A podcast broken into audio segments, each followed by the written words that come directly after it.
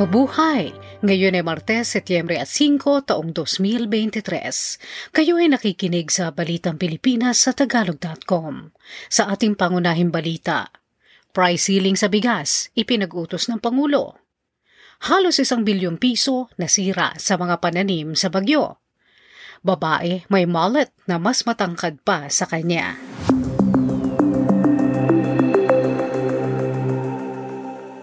Naglagay na ng price ceiling si Pangulong Ferdinand Marcos Jr. sa presyo ng bigas sa bansa. Sa ilalim ng Executive Order No. 39, itinakda na ang pinakamataas na presyo ng regular milled rice ay dapat nasa 41 piso lamang ang kada kilo. Ang price ceiling naman sa well-milled rice ay inilagay sa 45 piso kada kilo. Ang Price Act o Republic Act No. 7581 ang nagbibigay sa punong ehekutibo ng karapatang magtakda ng pinakamataas na presyo o price ceiling sa anumang pangunahing bilihin sa bansa. Binatikos naman ng grupo ng mga magsasaka na bantay bigas ang hakbang na ito ng Pangulo na anila ay hindi naman banta sa mga malalaking traders at mga nagtatago at nag smuggle ng bigas.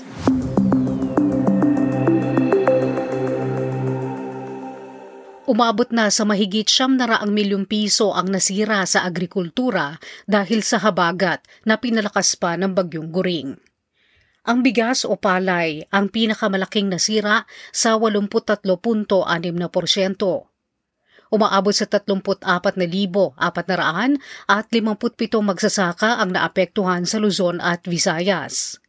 Sinabi ng Department of Agriculture na bibigyan ng 100 milyong pisong halaga ng buto o punla ng bigas, mais at iba pang gulay, gayon din ng gamot at biologics para sa mga alagang hayop ang mga naapektuhang magsasaka. Maaari rin manghiram ang magsasaka ng hanggang 25,000 piso na babayaran nila ng tatlong taon ng walang interes sa ilalim ng Survival and Recovery Loan Program mula sa Agricultural Credit Policy Council.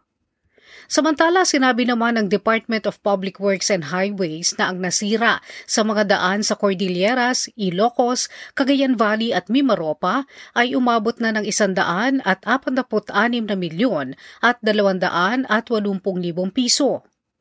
Ang nasira naman sa mga tulay ay umabot ng 281 milyon at 380 libong piso.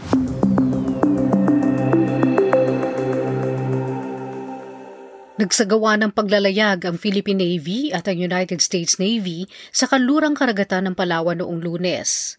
Sinabi ng Armed Forces of the Philippines o AFP na ang BRP Jose Rizal, isang Navy-guided missile frigate, at ang US Navy Arleigh Burke-class guided missile destroyer na USS Ralph Johnson ang ginamit para sa Division Tactics Rehearsal.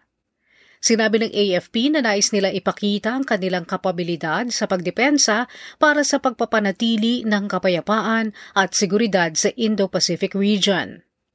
Ang aktibidad ay ginawa malapit sa pinag-aagawang Spratly Islands na ang mga bahagi ay teritoryo ng Pilipinas sa ilalim ng Kalayaan Group of Islands sa West Philippine Sea.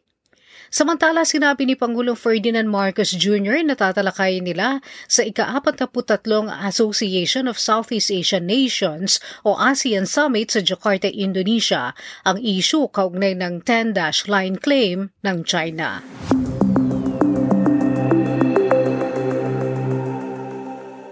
Isinusulong ni Finance Secretary Benjamin Jokno ang pag-aaral muli sa libreng college education sa mga state universities at colleges dahil ang programa anya ay hindi episyente at sayang lamang.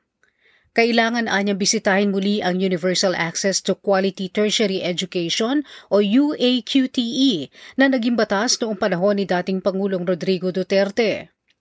Kabilang sa mga gustong baguhin ni Jokno ay ang pagsasagawa muna ng national examination para maging kwalipikado sa tulong sa pag-aaral sa kolehiyo ang estudyante. Gayunman, sinabi ng Alliance of Concerned Teachers na ang panukalang ito ni Jokno ay hindi makatarungan at hindi dapat nagtitipid ang pamahalaan sa edukasyon sa kolehiyo ng mga kabataang Pilipino. Sinabi ng mga guro na ang dapat tignan ni Jokno ay ang 10 bilyong pisong confidential at intelligence fund sa panukalang 2024 budget na anila ay umuubo sa pondo ng bansa para sa wala.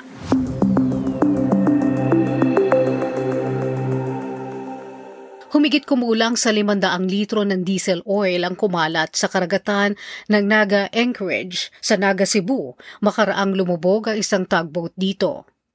Sinabi ng Philippine Coast Guard na maliit lamang ang nilikhang perwisyo at tinatangka ng kunin ang lumubog na tugboat. Napag-alaman na ang M-Tug Sugbo 2 ay nagkaroon ng butas sa bahagi ng steering sa engine room na naging dahilan ng paglubog nito noong linggo.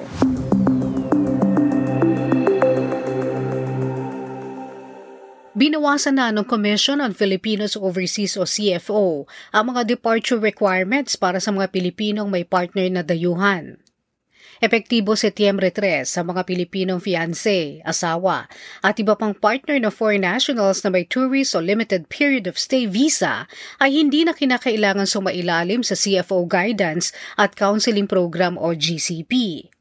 Ang GCP ay dating kinakailangan para sa mga Pilipino may foreign partner na aalis para makipagkita o magpakasal abroad.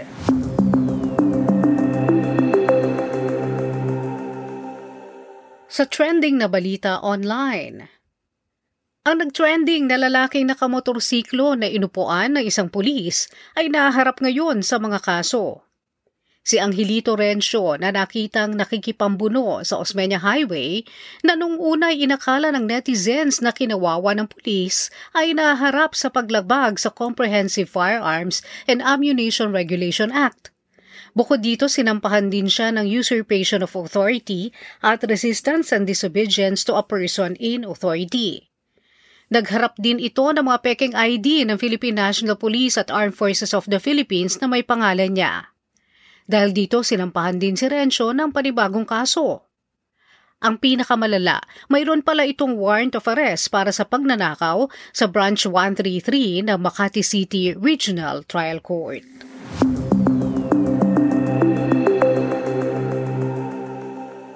Sa balita sa palakasan, Nakaisang panalo ang Pilipinas sa isinasagawang FIBA World Cup sa bansa, subalit hindi sapat ito para magkaroon ng pwesto ang bansa sa Paris Olympics. Si Jordan Clarkson ang nanguna para talunin ang China sa score na 76 laban sa 75 makaraang magbuslo ng 34 na puntos sa Smart Araneta Coliseum noong Sabado, Setyembre 2. Ang mga lokal na panglalarong sina Renz Abado, Kai Soto at Dwight Ramos ay tumulong din sa panalong ito ng gilas.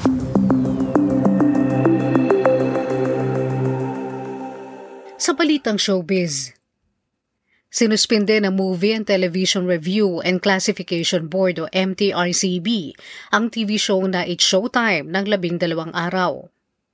Ito ay makaraang magreklamo ang mga manonood sa episode nito noong Hulyo 25 kung saan dinilaan na magpartner na sina Vice Ganda at Ayon Perez ang daliri ni Ayon na mayroong icing ng cake. Maghaharap naman ng motion for reconsideration ang producers ng It's Showtime. Dati na rin nabigyan ng 20 araw na preventive suspension ang palatuntunan na tinatawag pa noong Showtime noong 2010. Sa balitang kakaiba, isang Amerikana ang nagpahaba ng kanyang mullet at naglanding sa Guinness World Record. Sinabi ni Tammy Manes ng Tennessee na hindi niya pinutol ang kanyang buhok simula noong 1990. 33 taon ang nakalipas, ito ay humaba na ng limang talampakan at 8 pulgada. Ayon sa 58 taong gulang na babae, nagsimula siyang magpahaba noong 1980s nang makita niya ang video ng Till Tuesday sa kanilang awiting Voices Carry. Ang mga awit ay may mahabang buhok na parang sa daga. Nadeklara si Tammy na babaeng may pinakamahabang mullet sa buong mundo.